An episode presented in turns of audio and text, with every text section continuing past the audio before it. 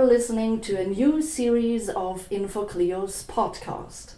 Cliocast offers conversations with authors of published books in the field of history, or, as in this case, conversations with authors of books that will be published soon. Now, it is our great pleasure, and we are very delighted to welcome our guest, Dipesh Chakrabarty, Distinguished Professor of History, South Asian Languages and Civilizations at the University of Chicago.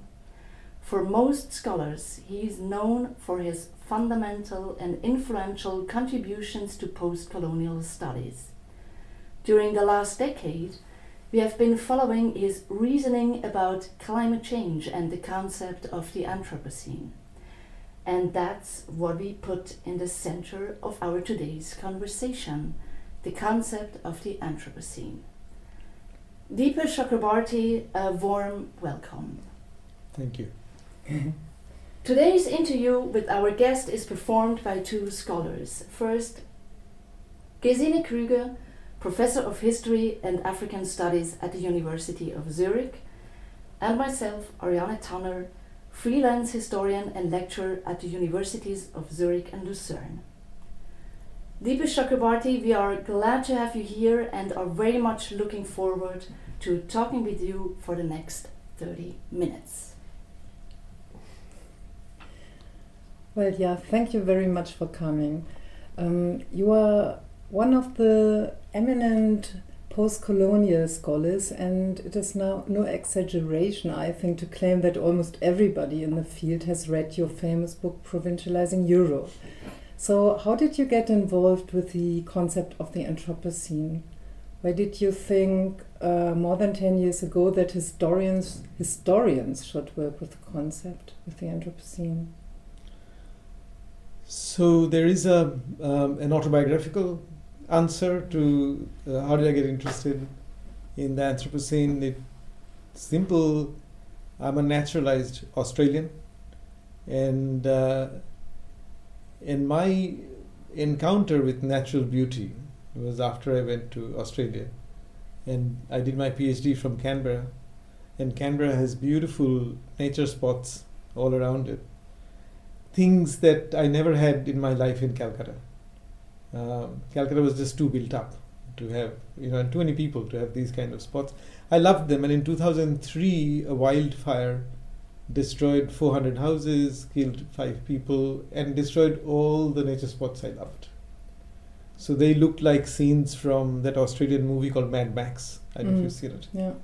Uh, it really looked like uh, dystopic, nightmarish. You know, all those outdoors and I asked, and I was interested in the history of these fires. Why did they have such fires? And I knew that Australia ecologically needs fires to mm. regenerate gum trees. And I knew that Australia was subject to cyclical droughts. But everybody said this was not drought, ordinary drought, this was climate change. And I hadn't heard about climate change. So I said, What's climate change? And I began to read about it. And what I read, the first thing that struck me as a historian, as a social historian, was to read about this so-called geological agency of humans. Right? And as a historian, I always thought about social agency of you know the peasants being giving agency to peasants, women claiming agency, Dalits claiming agency, subalterns claiming agency. So I used to think of agency as something which has to do with human autonomy, and freedom in life. This, and I also knew from a little bit of environmental history that humans interacted with their environment and that biologically we're agents. We bring other human beings into the world. But what did it mean to say that they were geological agents? And the more I read, they said we have a collective capacity to postpone the next ice age by anything between 50,000 or 500,000 years. And when I read that, it just blew my mind. I thought, so what does it mean to think of human beings, as a historian of human beings, as having these two kinds of agencies, right? Individually, the social agency, the struggle for freedom, for rights, for democracy that I was a historian of. And then collectively, without technology,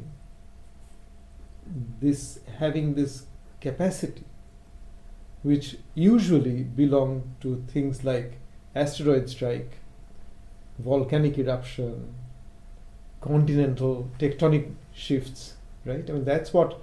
So these scientists were saying we have that kind of force, uh, and particularly they were saying that because we can now change the glacial, the cycle of glacial periods and this interglacial warm period, that we had the same force as what they used to call the Milankovitch effect, which is a Yugoslav scientist who worked out with crude mathematics that uh, these move between glacial and interglacial cycles dependent on the orbital tilt of the planet's orbit and its uh, uh, those sorts of forces, the angle towards sun, etc.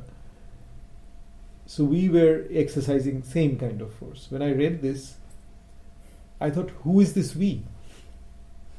As distinct from saying we want democracy, we want more rights. And you know, I mean, I come out of the 60s, right? And fr- from the 60s, the entire world has seen indigenous people's rights, civil liberties struggle in America, decolonization, women's second wave feminism, then the untouchable people's struggle, Dalit struggles in India. So I had grown up through a celebration of agency.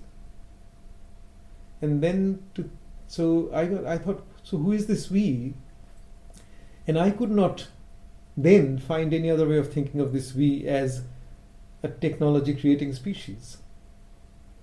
And that and I wrote this up and it created all the problems. yeah, I think uh, this question of the we, um, this was already present in um, your um, fundamental text of the re- year 2009. right. I think with the text The Climate of History Four Theses, Right. you set standards for the discourse about the Anthropocene. Um, your guiding question then was if globalization and global warming are born of overlapping processes, how do we bring them together in our understanding of the world? Right.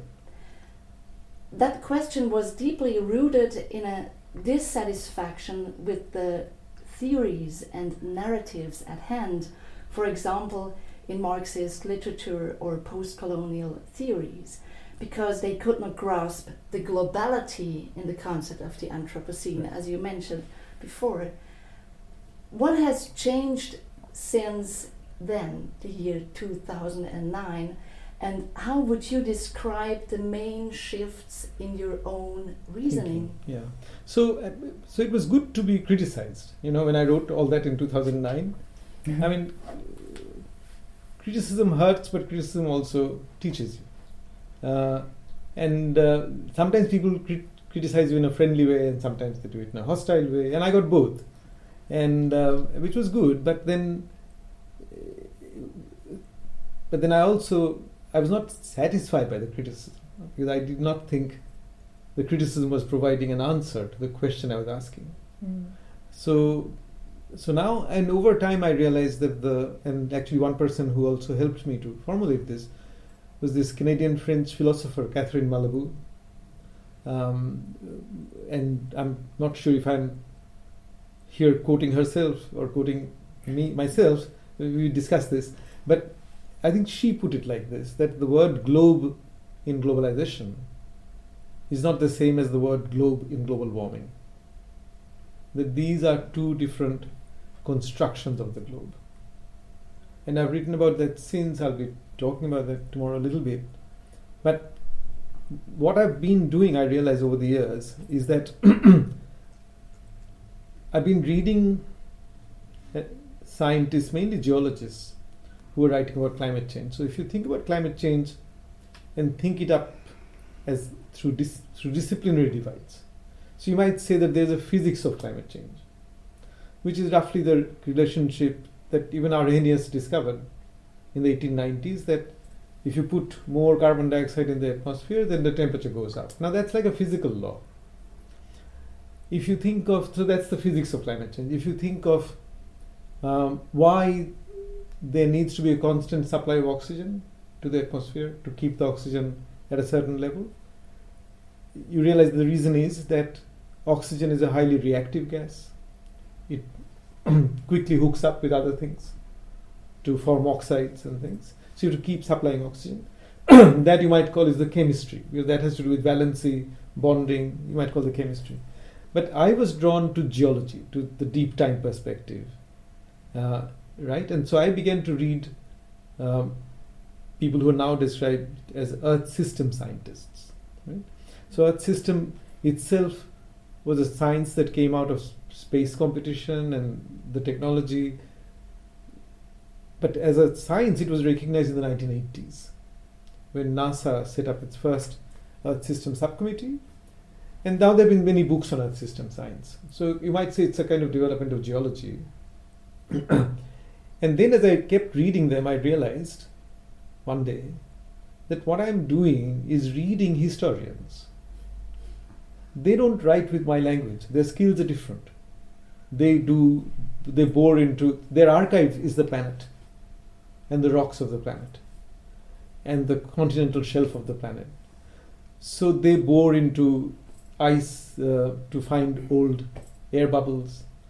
Um, they take satellite measurements, they do climate modeling, they do computer modeling, but they also look at the planet. So, for instance, um, the near example we have of what can happen to the planet if the warming goes up by, let's say, 7 8 degrees is what uh, the nearest example in the Earth history is what they call um, PETM, Paleocene Eocene thermal maximum, which was warming of the planet that happened 55 million years ago. Now, you can only find evidence of it if you're a geologist, probably working with an oil company and digging deep, right? So, geologists working with oil companies have produced a lot of this archival evidence, uh, quote unquote archival evidence for the history of the planet. And then I realized that these people are historians.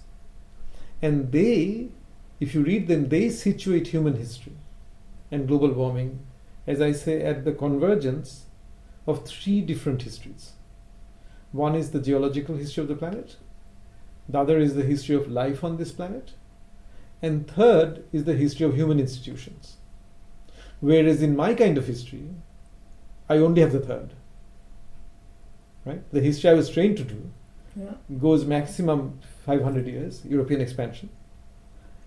And I look at basically human institutions. I look at empire, I look at democracy, I look at the rise of liberalism, I look at the notion of rights, I look at the rise of political thought, all of those things, right? But it doesn't go beyond 500 years for what I do. And I realize these people are looking at sometimes millions of years, sometimes billions of years, and they produce a different kind of history. So, recently, following Francois Hartog's book, Regimes of Historicity, I've been I've been saying that historians like myself, our training is to work with a global regime of historicity.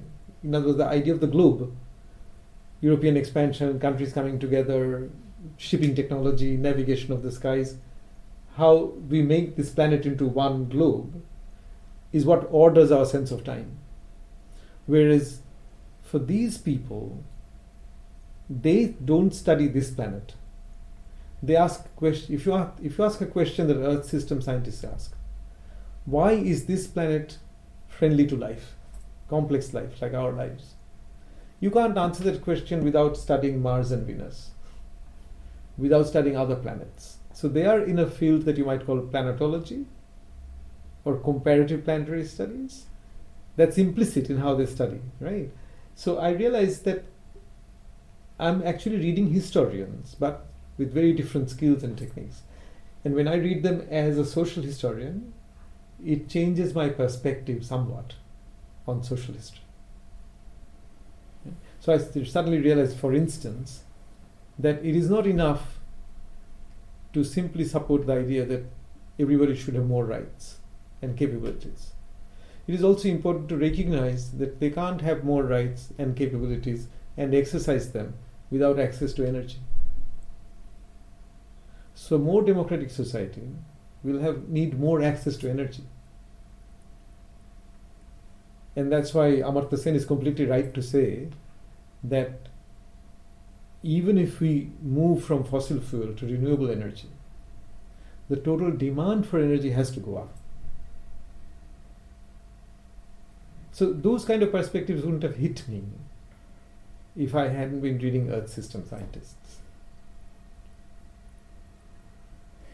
But let me come back to one point you said just now that we as historians are dealing only with a couple of hundred years and 500 years. Yeah. As, yeah. okay. Uh, Yeah. Yeah. European expansion, basically. Yeah, but I mean, when we think about the cu- the cultural turns, ne? Yeah. and when we started to care about death and birth, bodies, topics Th- like we- that, we I think went- we already started to read different literature, different archives, That's and true. yeah, That is true. And in many ways, when you do history of religions, for instance, mm, mm, um, you go further back. yeah, But I'm saying my kind of anti colonial, the particular branch of history that I came from, but you're still studying human institutions. Then I grant you that you go earlier. But the, for instance, the, the connection between, in certain branches of history, so for instance, in classical history, European Yeah. classical history, the connection between architecture and written history is close. hmm right? In Indian history, it's not. yeah, same in African history. Right. Yeah. Uh, if you look at Australian history, so if you want to write Aboriginal history out of written sources, you only have colonial sources. It's a non writing society. The rest of their history is archaeological. So, going to Australia from India, my first mental shock, because I was interested in Aboriginal history, and then I said, then I realized that only documented history they have beyond European occupation Mm. was archaeological. And that history moved in terms of 5,000 years sometimes. Mm. Whereas people were doing PhDs on 10 years of a viceroy, viceroyalty in Indian history, right? So for us, like 10 years, 20 years mattered so much because of the closeness of information. For them, um, you would sometimes say, okay, this this midden, which is where they would um, catch oysters Yeah. and mussels and shell them and roast them on hot rocks and then throw the shells. Those shells have grown into a little hill, and now archaeologists go and do radiocarbon dating of those shells and find that they go back 5,000 years. So from then they conclude, okay, so Aboriginal groups have been coming to this coastal place for continuously for 5,000 years to do this, right? So that itself for me was a change of gears to think in terms of 5,000 years.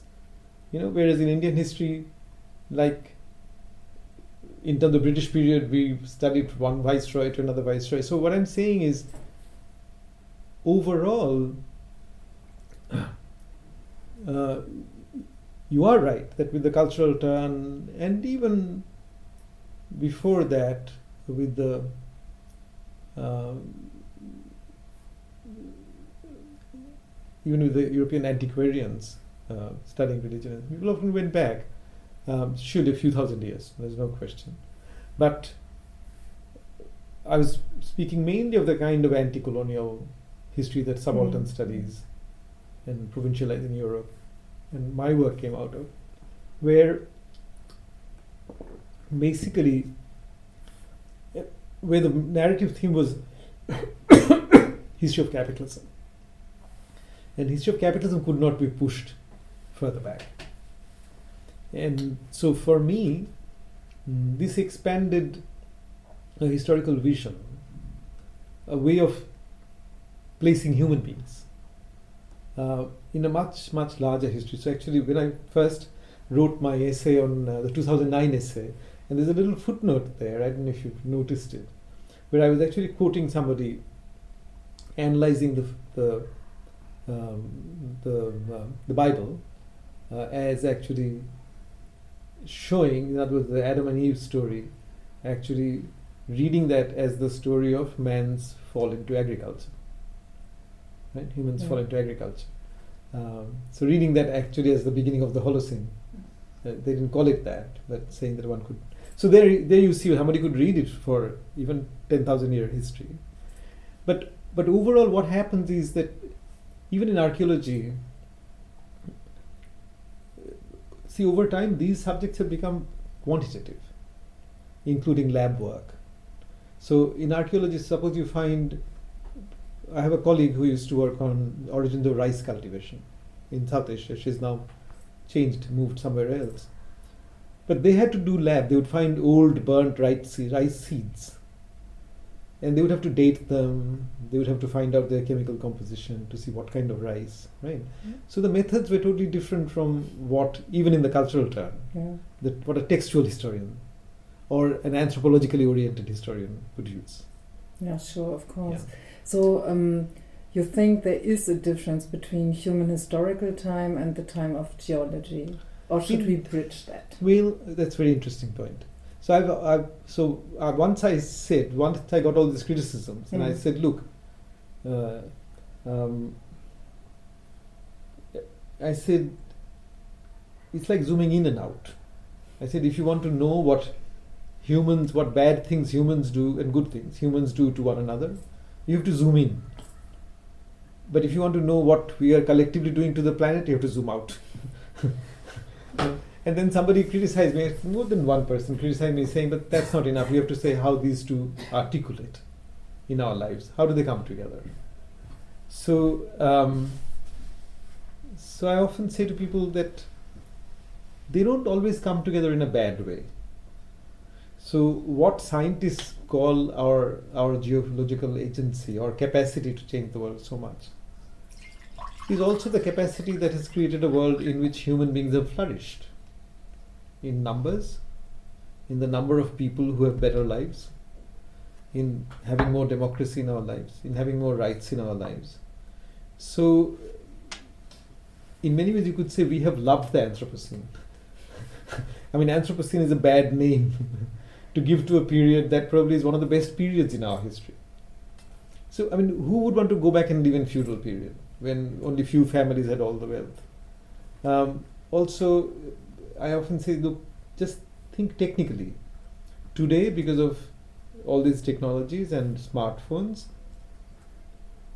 average human being processes much more information than people did in a peasant society uh, or in a tribal society or even in early capitalist society. Technically, we are in a higher state of stimulation because we are animals that love processing information. Right? That's why we say, I become a news junkie. Or people um, read their emails all the time. So, in, in some ways, I think capitalism in the 20th century began to address deep phenomenological aspects of being human. So, for instance, you can't imagine, you can't think of film studies and the appeal of films and the moving image without thinking of the human being phenomenologically. And I know that when the laptop was being researched, they were looking for a product that would become almost so intimate with you that you would take it to bed. So they were looking for a computer that you would actually take to bed with you. No, they succeeded. And the, yeah, the, and the iPhone has become prosthetic. It's what fills up your moments of loneliness. It, you know, Absolutely, yes. so if you uh-huh. think of us technically, then purely technically, without putting any value judgment on it, we every one of us processes much more information. So we are always at a higher state of t- stimulation. It's like being on a drug, being on drugs. And and I actually think we've never had such a stimulating time as now. So to come back to this thing, so that we give it a bad name by calling it Anthropocene. but it is actually it has ironically been the period of our flourishing. Um, would you say that it is almost mandatory for scholars engaging with the concept of the Anthropocene to offer a historical narrative that allows for political action? And is this also it's a very interesting question. related to your uh, forthcoming book? Um, can this book also seen as kind of a political intervention? I think we have to be political, of course, but we have to be political not in the way that political thought has taught us to be political. Mm. And my, my submission is that we do not yet know how to be political in a new way. If you'd asked me three years ago, I wouldn't have said planet has to be a category of humanist thought. It's only last year, as I've been reading more Heidegger, reading these debates, and I suddenly realize this is what Earth Scientist System helped me to do. As a humanist, I can see from their work how the planet has to be a category in our humanist thinking. Yeah. Right? And therefore, I reject Heidegger's anti science position. Mm. And I say it is, we can't stick to Heidegger's position. So, normally in thinking the globe, we think of human worlding of the earth, making of the globe, these three categories with which historians work with world history and global Mm, history, but not with planet. And I kind of, and I try to argue that the planet can now be made a category for us. Mm. And that's what I'm taking them. Do I give something back to Earth system scientists? I think that's their business. If they find something in this, I'm happy. And if they don't, it's one more instance of failure of the conversation between the two cultures. I think we are really looking forward to reading the book. Yes, yes, and thank you very much Thank for you. sharing your thoughts Yeah. and your time with us. Thank you for your questions and for your interest in my work. you. I'm very honored. This was Cliocast, Eva Chakrabarty on November the 22nd in Bern.